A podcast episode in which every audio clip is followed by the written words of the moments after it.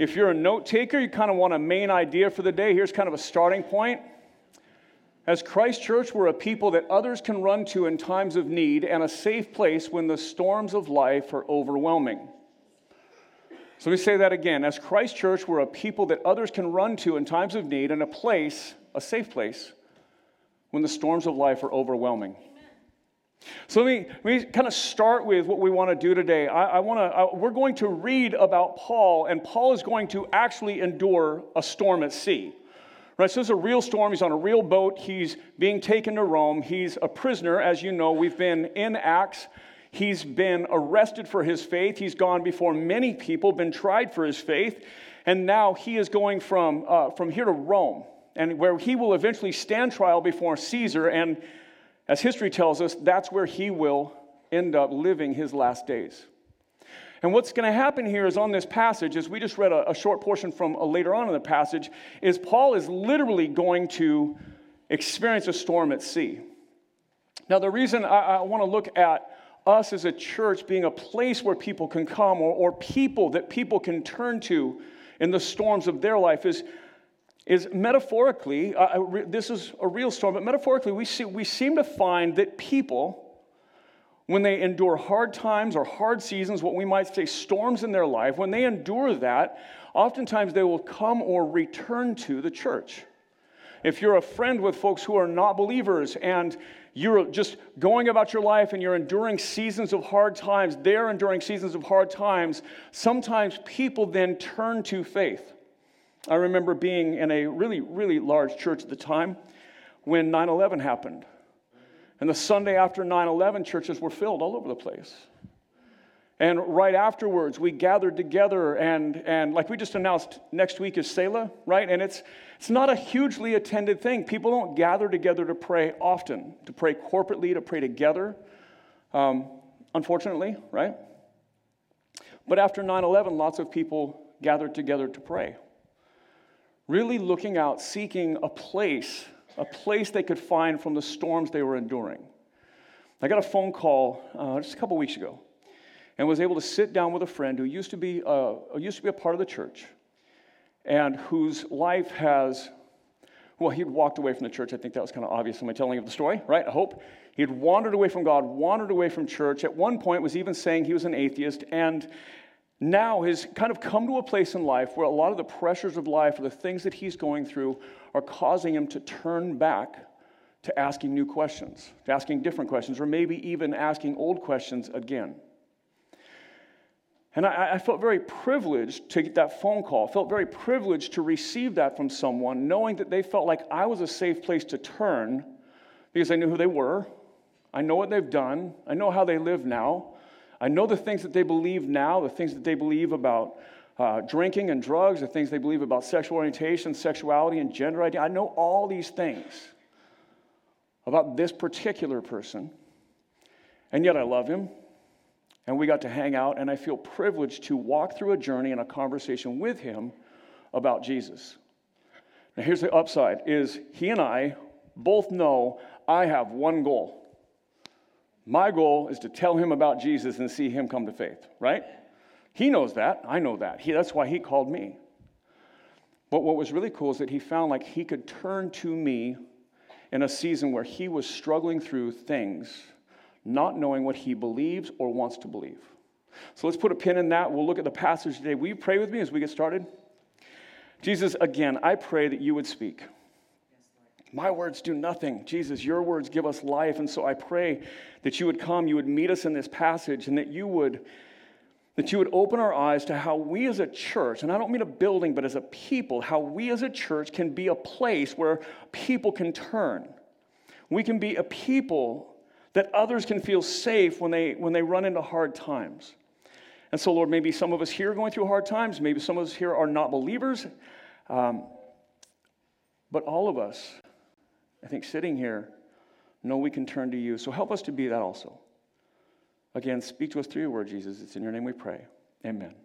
Acts 27, starting in verse 1, says this And when it was decided that we should sail for Italy, they delivered Paul and some other prisoners to a centurion of the Augustan cohort named Julius. And so here's the deal Paul, again, on his way to Rome, he's going to be tried. He has stood trial in front of Jewish religious leadership that wanted to execute him, and then in front of leaders, governors, Felix, Festus, even a king, Herod Agrippa II. He's stood in front of powerful people, military tribunes, political leaders, speakers all kinds of people. He has stood in front of them, and each time, what Paul has been able to do is share his faith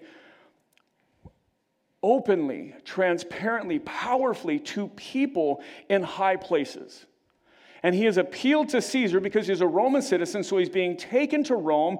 He's in chains, and now he, is, he has been handed over to a military leader who's going to take him from where he is. He's going to see him all the way to Rome. Verse 2, and it says, And embarking on a ship of Adramyttium, which was about to sail to the ports along the coast of Asia, we put to sea, accompanied by Aristarchus, a Macedonian from Thessalonica. The next day we put in at Sidon, and Julius treated Paul kindly and gave him leave to his friends to be cared for. So, Paul has some health issues. We see that here, we're not told a lot about it. We're not told if these are the ones that he references in other books of the Bible, but Paul has something going on. And it says that at one point he is allowed to go to his friends to be cared for.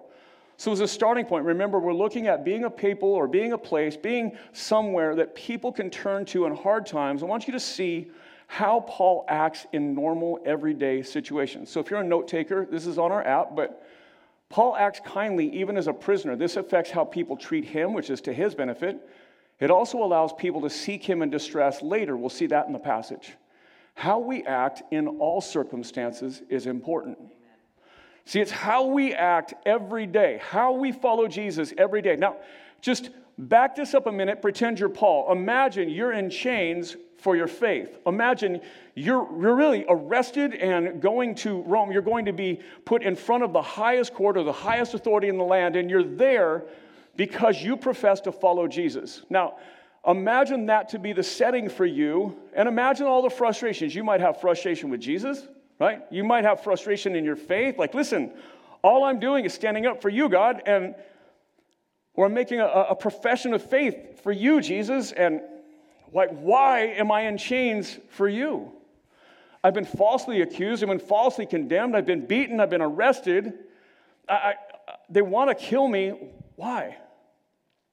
And then just imagine in front of the authorities, imagine how you might be. Imagine how you might speak or how you might act. But Paul doesn't do any of that.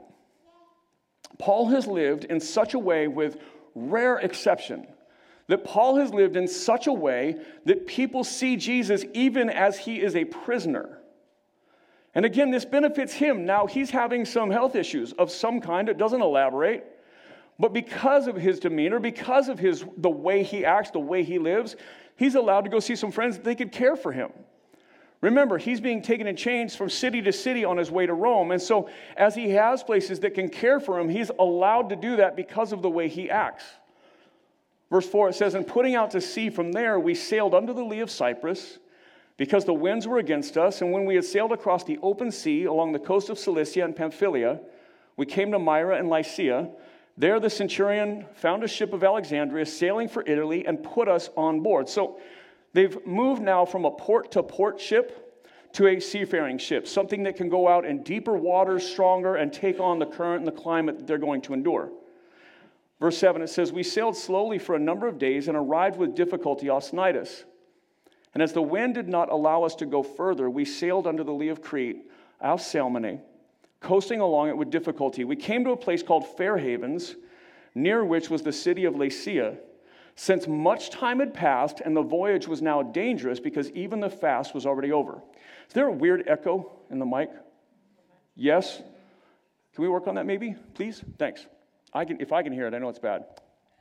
So here's what happened. And, and, here's what, what Paul or what Luke, the historian, or Luke, the author, is telling us about this journey is that as they, a lot of time has passed by. And so I know it doesn't say this, but as you follow the fast that they're talking about, which would be the Day of Atonement, as you follow the things that they're giving us, it would be right around this time of year, maybe late October. And so, what happens in this area is anytime after September until the following year, it is really dangerous to sail. And so, if things have kind of held them back and, and pushed them along and slowed them down, they're getting to a place right now as they leave this port to port kind of ship and they're going to get out in open water and they're getting on a different kind of boat to do that. They're really at that point, that place in the calendar where it's not safe to do this. Okay? Verse 7 So we slowed, sailed slowly. Excuse me, I wanted to go back to 9. Since much time had passed, the voyage was now dangerous because even the fast was already over. So Paul advised them, verse 10, saying, Sirs, I perceive that the voyage will be with injury and much loss, not only of cargo and the ship, but also of our lives. So, in the passage here, in the story that Paul is living at this time, the one recorded for us, we see them land in a place in the calendar where setting sail, getting out on open water, is going to be dangerous. They're going to endure storms, they're going to walk through things that are, uh, going to put them at risk. Now, have you ever been in a place? I know the answer is yes. So you don't have to answer. Have you ever been in a place personally or given some advice to a friend where from the outside you're looking at this and you're saying, like, this isn't a good idea? Like, this isn't good for your life, right? You've never been there, right? Because you make perfect decisions. Right, okay, and all your friends clearly are perfect, right? So just imagine you have a flawed friend and you tell them, hey, listen, I don't think this is a good idea. Now, how often do they listen? Now, I know it depends on this imaginary friend we have, but but rarely if we're just doing averages, right? Right now, now lower the age of the person we're talking to. And raise the age of the person talking, and, and, and the gap gets larger, right? It's because you young people are smarter than us. We know that. But imagine this setting where the advice from the outside you're looking at a calendar, you're looking at the ocean, you're looking at the storms, you're like, this is a bad idea, right? You're looking at the decision they want to make, you're looking at their ability to make it, all the implications of that decision, whatever it might be. And you're like, that's a bad idea, right? Again, how often do people listen? And in this case, they're not going to listen, right? Sometimes we have good advice, and sometimes nobody wants to hear it, right? Verse 11, but the centurion paid more attention to the pilot and to the owner of the ship than what Paul said. So there's, there's, you can read this, and from the outside, you would say, okay, pilot or captain of the ship, the person who is the most used to the sea and the ship, there's that person. Then there's the owner of the ship. You're thinking, okay, these guys are experts in this kind of thing, right? And who's Paul? Like, who, who are the people saying, hey, this is too dangerous? But here's what's going on the pilot and the owner, they have a bias. They have a dog in the fight, if you will, right? Because to stop now means stop not at home, okay? It's to mean that your cargo sits. Now, it could be perishable, it could be something you need to sell, it could be anything, but this means I'm going to spend the next several months away from home. So, what do they want to do? They want to press on. What does the owner want to do? The owner wants the ship to continue on because it is profitable for the owner to keep moving. It is also comfortable to go home, right? You've ever been at the end of like a long trip and you're like, man, we could spend the night now or drive another six hours and be home, or man, it's going to be kind of running from this flight to this flight, but I'd rather be home and sleep in my own bed. Those are things I say, right? I, I like, I want to be home. And that's where they are. What's driving them is to get to where they're scheduled to go.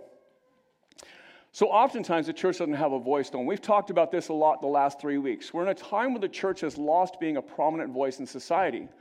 Most other voices are given more credibility media, public figures, etc. And in this case, what we have is people with an agenda have a voice, and a loud voice. And, and Paul, who's just saying from the outside, listen, this isn't a thus saith the Lord, or the Bible says you shouldn't do this and you're doing it. This isn't any of that. This is like, hey, this is a really dumb time to get in a boat. Right? Verse 12, and because the harbor was not suitable to spend the winter in, the majority decided to put out to sea from there on the chance that somehow they could reach Phoenix, a harbor of Crete facing both southwest and northwest, and spend the winter there. So here's why they make the decision they'd rather be in this other place rather than this place and have to spend the winter here. There's an economic reason, there's a comfort reason, there's a lot of reasons that don't line up with reason or wisdom, right? There's a lot of things pushing them to get to this next place.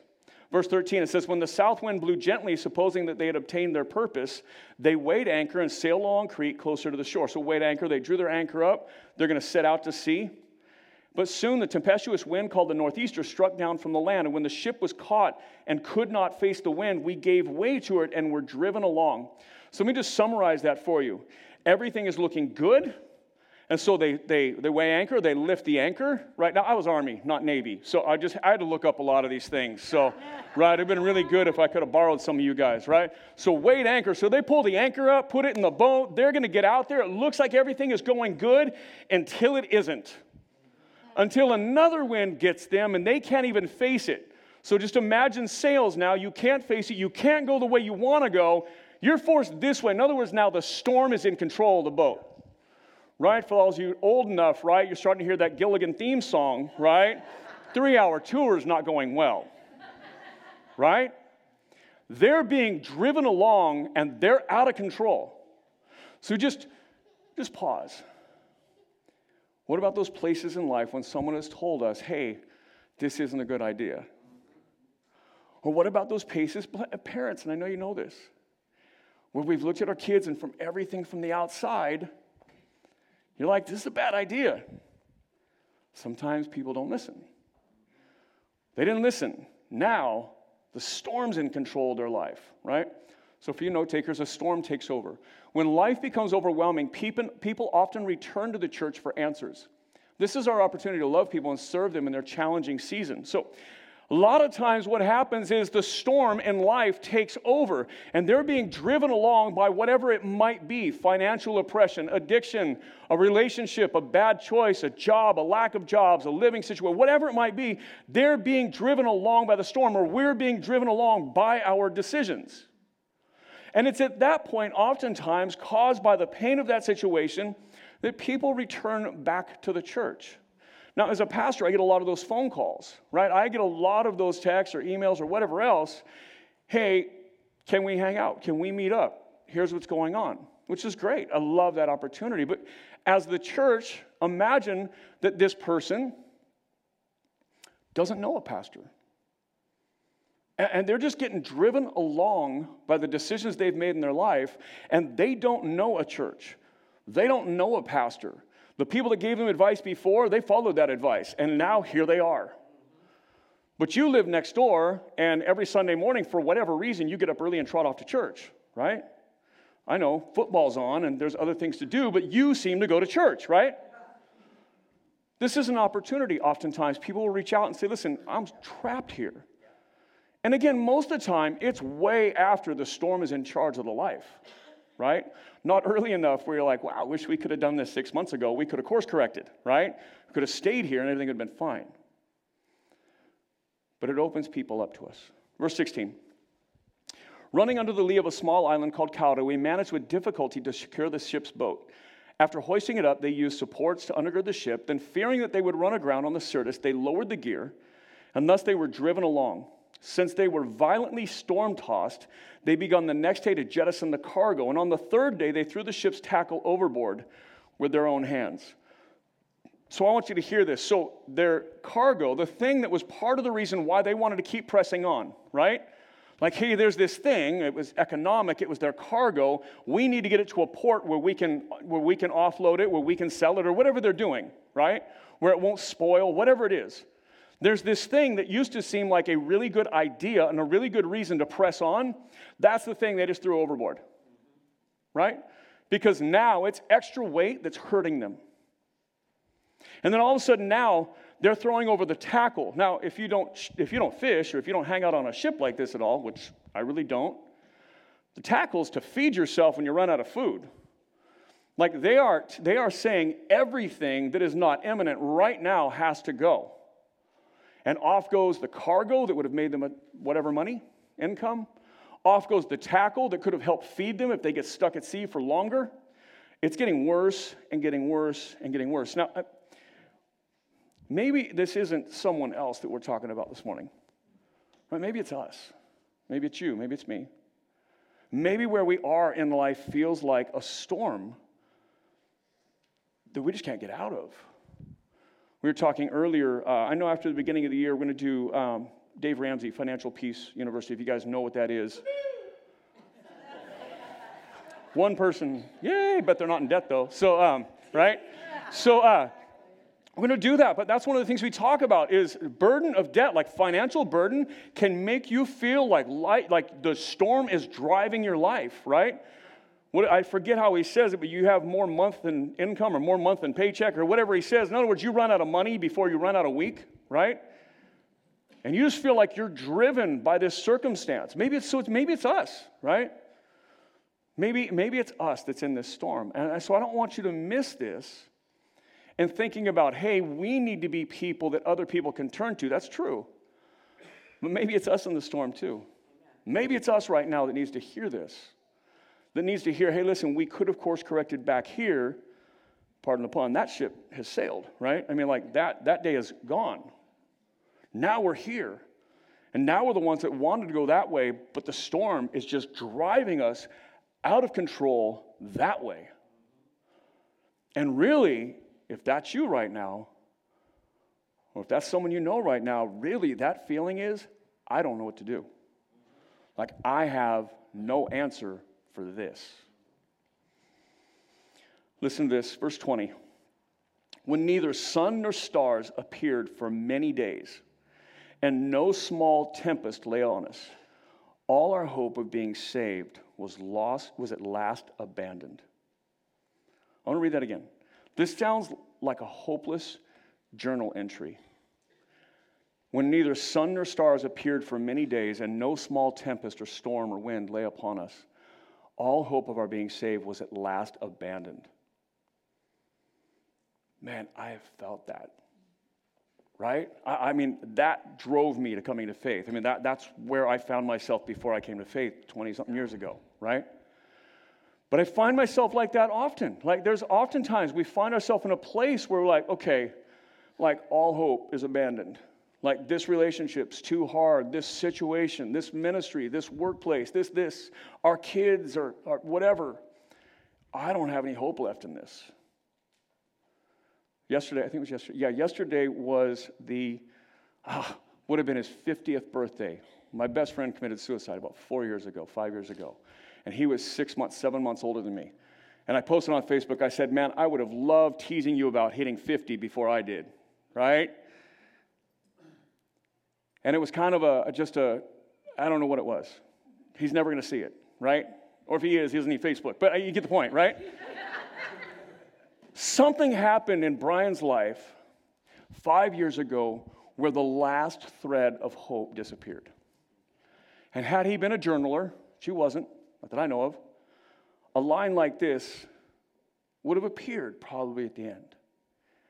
When neither sun nor stars appeared for many days, and no small tempest lay upon us, all our hope was being saved, of being saved was at last abandoned. That's a scary place to be. That's a place in life where we are incredibly vulnerable and at risk. So, our challenge today if you're a note taker, or if you want to ask yourself a question that you can take to your community group, if you have community group this week with the holiday, oh no, not holidays next week. If you have community group this week, how can we be God's people when life is the most challenging and difficult? Even if we, like Paul, are in the storm ourselves. So, how, how can we be God's people when life is the most challenging and difficult, even if we, like Paul right now, are in the storm ourselves? So, if you have a community group this week with the holidays, or if you just want to take this to your home or sit around your table with your family, just ask, like, how do we get to be the people of God in the midst of the storm? And like Paul, oftentimes we're in the storm. See, Paul's not removed from it. He's not phoning this thing in, telling them what they should have done, what they could do, and how to get out of this. Paul's in the midst of the storm. Luke's the one writing this. It's Luke's journal entry that sounds so incredibly hopeless. Verse 21, it says, Since they had been without food for a long time, Paul stood up among them and said, Men, you should have listened to me and not set sail from Crete and incurred this injury and loss. Yet now I urge you to take heart. For there will be no loss of life among you, but only of the ship. We get this translated into English, and, and you, you can read it different ways. Sometimes tone is lost, if you will. And this kind of reads like an I told you so, and that's not really how it's written. It's written like, hey, listen, I tried to say this before, right? And now, now we're here. Let me give you some hope. Like I, I wanted, I, I've wanted to help the whole time. It's more like that. And then, but he says this I urge you to take heart. There will be no loss of life among you, but only of the ship. Paul is now speaking with kind of a faith based, kind of a divine insight, if you will.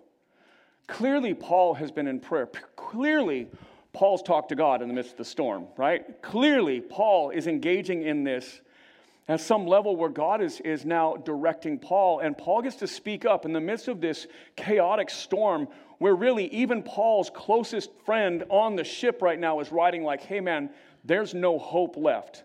Like everything is dark, literally, no sun, stars, nothing. It's been dark. They're, they're shrouded in this storm. And I know, and, and sometimes in life, it can literally feel like we're shrouded in that storm, like there is no light.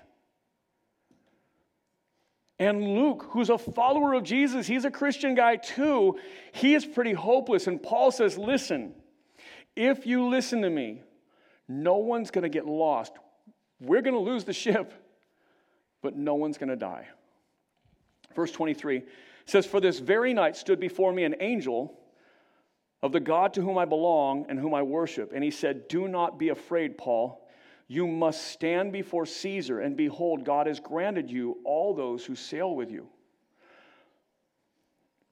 If you go back a few weeks, ah, seven, eight, nine weeks, we watched as Paul in Ephesus has made such an impact in a city that the city actually begins to riot. People that make idols in the city are going out of business because Christianity has taken root in Ephesus. That's the, the context for Acts 18.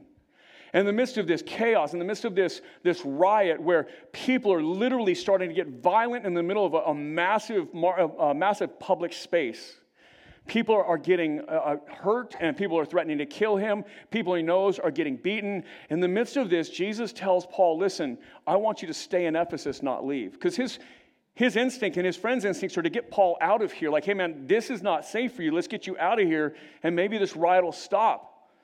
But Jesus tells Paul, listen, stay here. I've got more work for you to do, and I'm going to protect you. In fact, I'm going to use you to take this message of Jesus all the way to Rome. So now, all that has come true, and for, for chapter upon chapter, which for us is years, years of Paul's life ago, Jesus told him that. And Jesus has been faithful to keep Paul safe in each place. And even as Paul was arrested and they wanted to kill him, Jesus protected him. And even as he stood before governors and kings and, and, and leaders, God has kept him safe. Jesus has kept him safe. And so now, in the midst of the storm, you're Paul. And now, now you're, you're in the midst of this and you're like, okay, so I know you've called me to go here. We're not here yet, and you're telling me we're still going here. I can have faith in you. Like I can believe you because you've been true every time. That's where, if we're in, whether we're in the storm or not, again, but if we're followers of Jesus, that's where we need to be. See, here's in Acts 18, here's what Jesus tells them. It says, and the Lord said to Paul one night in a vision, Do not be afraid, but go on speaking and do not be silent, for I am with you, and no one will attack you to harm you, for I have many in this city who are my people. Here's what Jesus says I'm going to protect you because I've got more here I want to have hear your message. So I'm going to keep you. And I'm going to keep these people who want to harm you, I'm going to keep them away from you. So Paul trusts Jesus. Paul stays there. More people come to faith. Paul ends up pastoring a church there for two, three years. Then he gets he moves on, and, and Jesus continues to be faithful. And so each step of the way, Paul's faith in Christ is, is growing. Paul's knowledge that God is caring for him and, and watching over him, that grows and deepens. And now here he is on a boat in the midst of a storm, and everyone else is losing hope, including other followers of Jesus. And here's Paul, like, hey, it's going to be all right. It's going to be okay. We're going to lose the ship, but we're going to live. So, God's faithfulness. Next slide. Paul stands on the faithfulness of Jesus when things look bleak because Jesus has never abandoned him before. Remembering what Jesus has done causes us to stand in faith amidst trials. Verse 25. So take heart, men, for I have faith in God that will be exactly as I have been told. But we must run aground on some island. I think that's a funny verse. Here's what he says Have faith, men, it's going to be okay, but we're going to wreck the boat. we're going to run aground on an island, but it's cool. Don't worry about it. Like, we're all going to be okay, right? But it's true. Verse 27. He says, When the 14th night had come and we were being driven across the Adriatic Sea, about midnight, the sailors suspected that they were nearing land. So they took a sounding and found 20 fathoms. And a little farther on, they took a sounding again and they found 15 fathoms. And so they're getting closer and closer to land. Verse 29 And fearing that we might run on the rocks, they let down four anchors from the stern and prayed for day to come.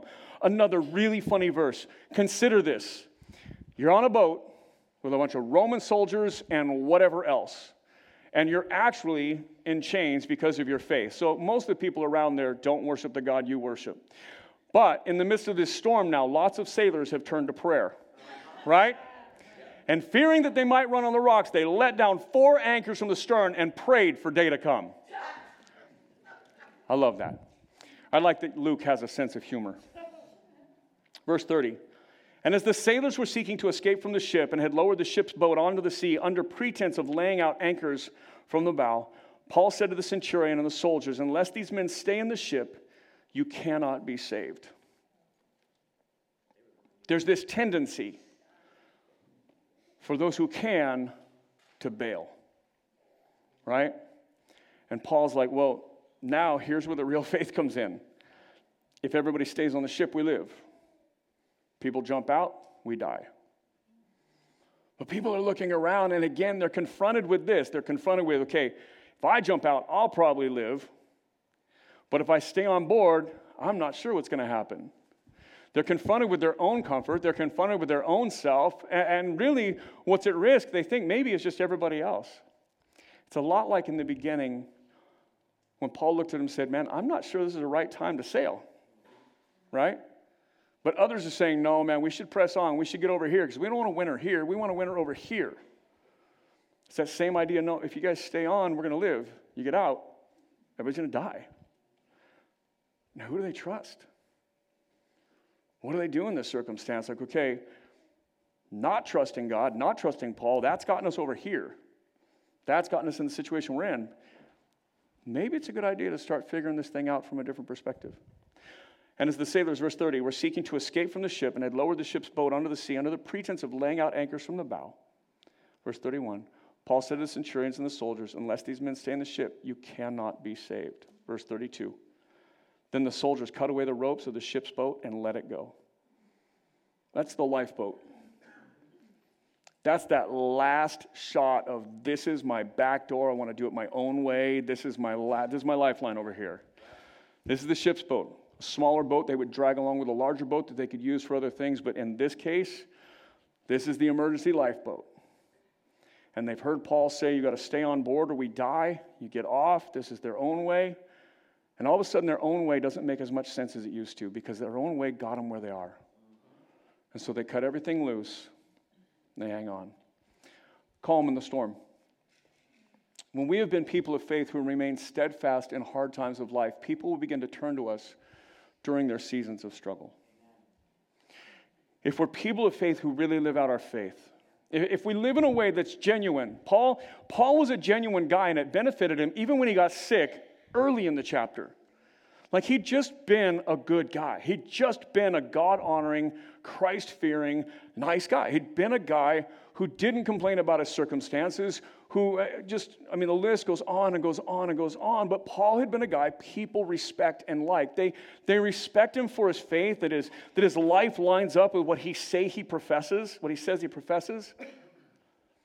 So Paul, not only has that benefited him, but when it comes time now where really everybody else is caught in a storm and all hope is kind of lost and getting trying things their own way has gotten them in the storm, finally they follow Paul. But they reach out to Paul, they listen to Paul because Paul's been this guy the whole time. Paul's not now coming back around and going, hey, sorry I was a jerk back there, but I mean, to be fair, I'm in chains, right? He's not making excuses. He's just been, he's been the right guy the whole time. Verse 33 As day was about to dawn, Paul urged them all to take some food, saying, Today is the 14th day that you have continued in suspense and without food, having taken nothing. Therefore, I urge you to take some food, for it will give you strength, for not a hair is to perish from the head of any of you. And when he had said these things, he took bread, and giving thanks in the presence of all, he broke it and began to eat. I love that image of Paul taking bread, blessing it, breaking it. Sound familiar at all? Just as Jesus, as he was getting ready to go to the cross, and he had prayed and he had sought God and he had turned over everything, saying, Man, not my will, God, but your will be done. Jesus gathers together his disciples and he sits there around the Passover meal, the very meal that proclaimed his death to come. As he breaks that bread and he looks at him, he says, My body broken for you. Like my brokenness so that you can be made whole. And he pours the cup and he blesses the cup and he says, This is a, a covenant in my blood. This is a promise, a guarantee in my blood. As I die, I die for you. This is a promise to cover your sin. And there's this image, and we will take communion today, right in just a few minutes. And there's this image that stays with us of Jesus at that Last Supper, at Jesus at that meal with his disciples, breaking bread, and it's repeated a couple times. And here's Paul in the midst of a storm. Here's, here's Paul in the midst of chaos, in the midst of a storm that has wrecked everything. As people are starting to listen to him, and as not everything is all over, he is bringing peace and he is bringing calm to people. And he says, Listen, we haven't eaten in a long time. It's time. We need to eat. And so, really, in this Christ like fashion, he just he prays, he breaks bread, he speaks peace if we're going to be people, not only that can endure the storm, but people where others can come to us in their storm. We're going to have to be people that have such deep faith that we have peace, that we bring peace, that we speak peace into chaotic life. Verse 36, it says, Then all were encouraged and ate some food themselves. This is what Luke says here. We were in all 276 persons on the ship. I don't know that I ever get a good idea of the size of things when I'm reading through the story. And then Luke will say, There's like almost 300 people on this ship. And you look at the impact being made by Paul. Now, we, we look at Paul as like this first century landscape hero of Christianity. To these guys, Paul's just a dude in chains. He's just another thief or robber or troublemaker or insurrection leader or whatever. He's just another dude in chains. But in this moment, he is like Christ in the midst of that ship, speaking peace and pointing them to Christ himself. Verse 39 Now, when it was day, they did not recognize the land, but they noticed a bay with a beach on which they planned, if possible, to run the ship ashore. So they cast off the anchors and they left him in the sea, and at the same time, loosening the ropes that tied the rudders, then hoisting the foresail to the wind, they made for the beach. But striking a reef, they ran the vessel aground, and the bow struck and remained immovable, and the stern was being broken up by the surf. So they literally give up everything. They cut the anchors loose that would have hold, held them back. They cut the ropes loose to guide the rudder, and they're just like, okay, this is it. We're going wherever we go. We're no longer in charge of this really what a beautiful image of what it looks like to come to faith. Amen. There has to be a point in your time in your life, and, and if this is you, if you consider yourself a follower of Jesus, that, that you've had this moment, and it's, it's a step of faith. It's not, it doesn't just always make sense or always perfectly come together, where there's that moment in time where you're like, I've just got to give up control. And if we're honest with ourselves, we're like, all my control got us in all the mess anyhow, right? Like all my best decisions got me in all the mess I was in. And so there's this, I got to give this up. But it's so hard to let go of that control, and that's what they do. They cut, literally, they cut the ropes of everything that could have controlled anything, and they turn their faith over. Verse 42 the soldiers' plan was to kill the prisoners, lest any should swim away and escape. But the centurion, wishing to save Paul, kept them from carrying out their plan. He ordered those who could swim to jump overboard first and make for the land, the rest, and on the rest, planks and pieces of the ship. And so it was that they were all brought safely to land. the soldiers are just trying to guard themselves, cover themselves, and say that no one got away. So their thought is just kill the prisoners. But because of Paul and because of Paul's faithfulness, everyone, just as God had promised, makes it to land. Paul's faith. Last note for you. Paul lives in a way that benefits him, his illness, right? Impacts those he encounters, the ship's captain and others, and others around them, passengers who may have never even seen him. Living faithfully allows God to use us in any circumstance. Let's pray. Jesus, I believe that uh, I believe that we all want to be that. I believe that we all want to be those people that can be faithful people, that can be a comfort to others. In the midst of the storm, that we want to be those people that, that people can run to and cling to, and we can point them to you. I think we all want that. Sometimes we find ourselves in the storm ourselves. And it's just hard to be people of faith in those moments and day in, day out life. I pray that we would be, though. I pray that we would be those people in every circumstance that we would bring you glory and that we would be useful by you.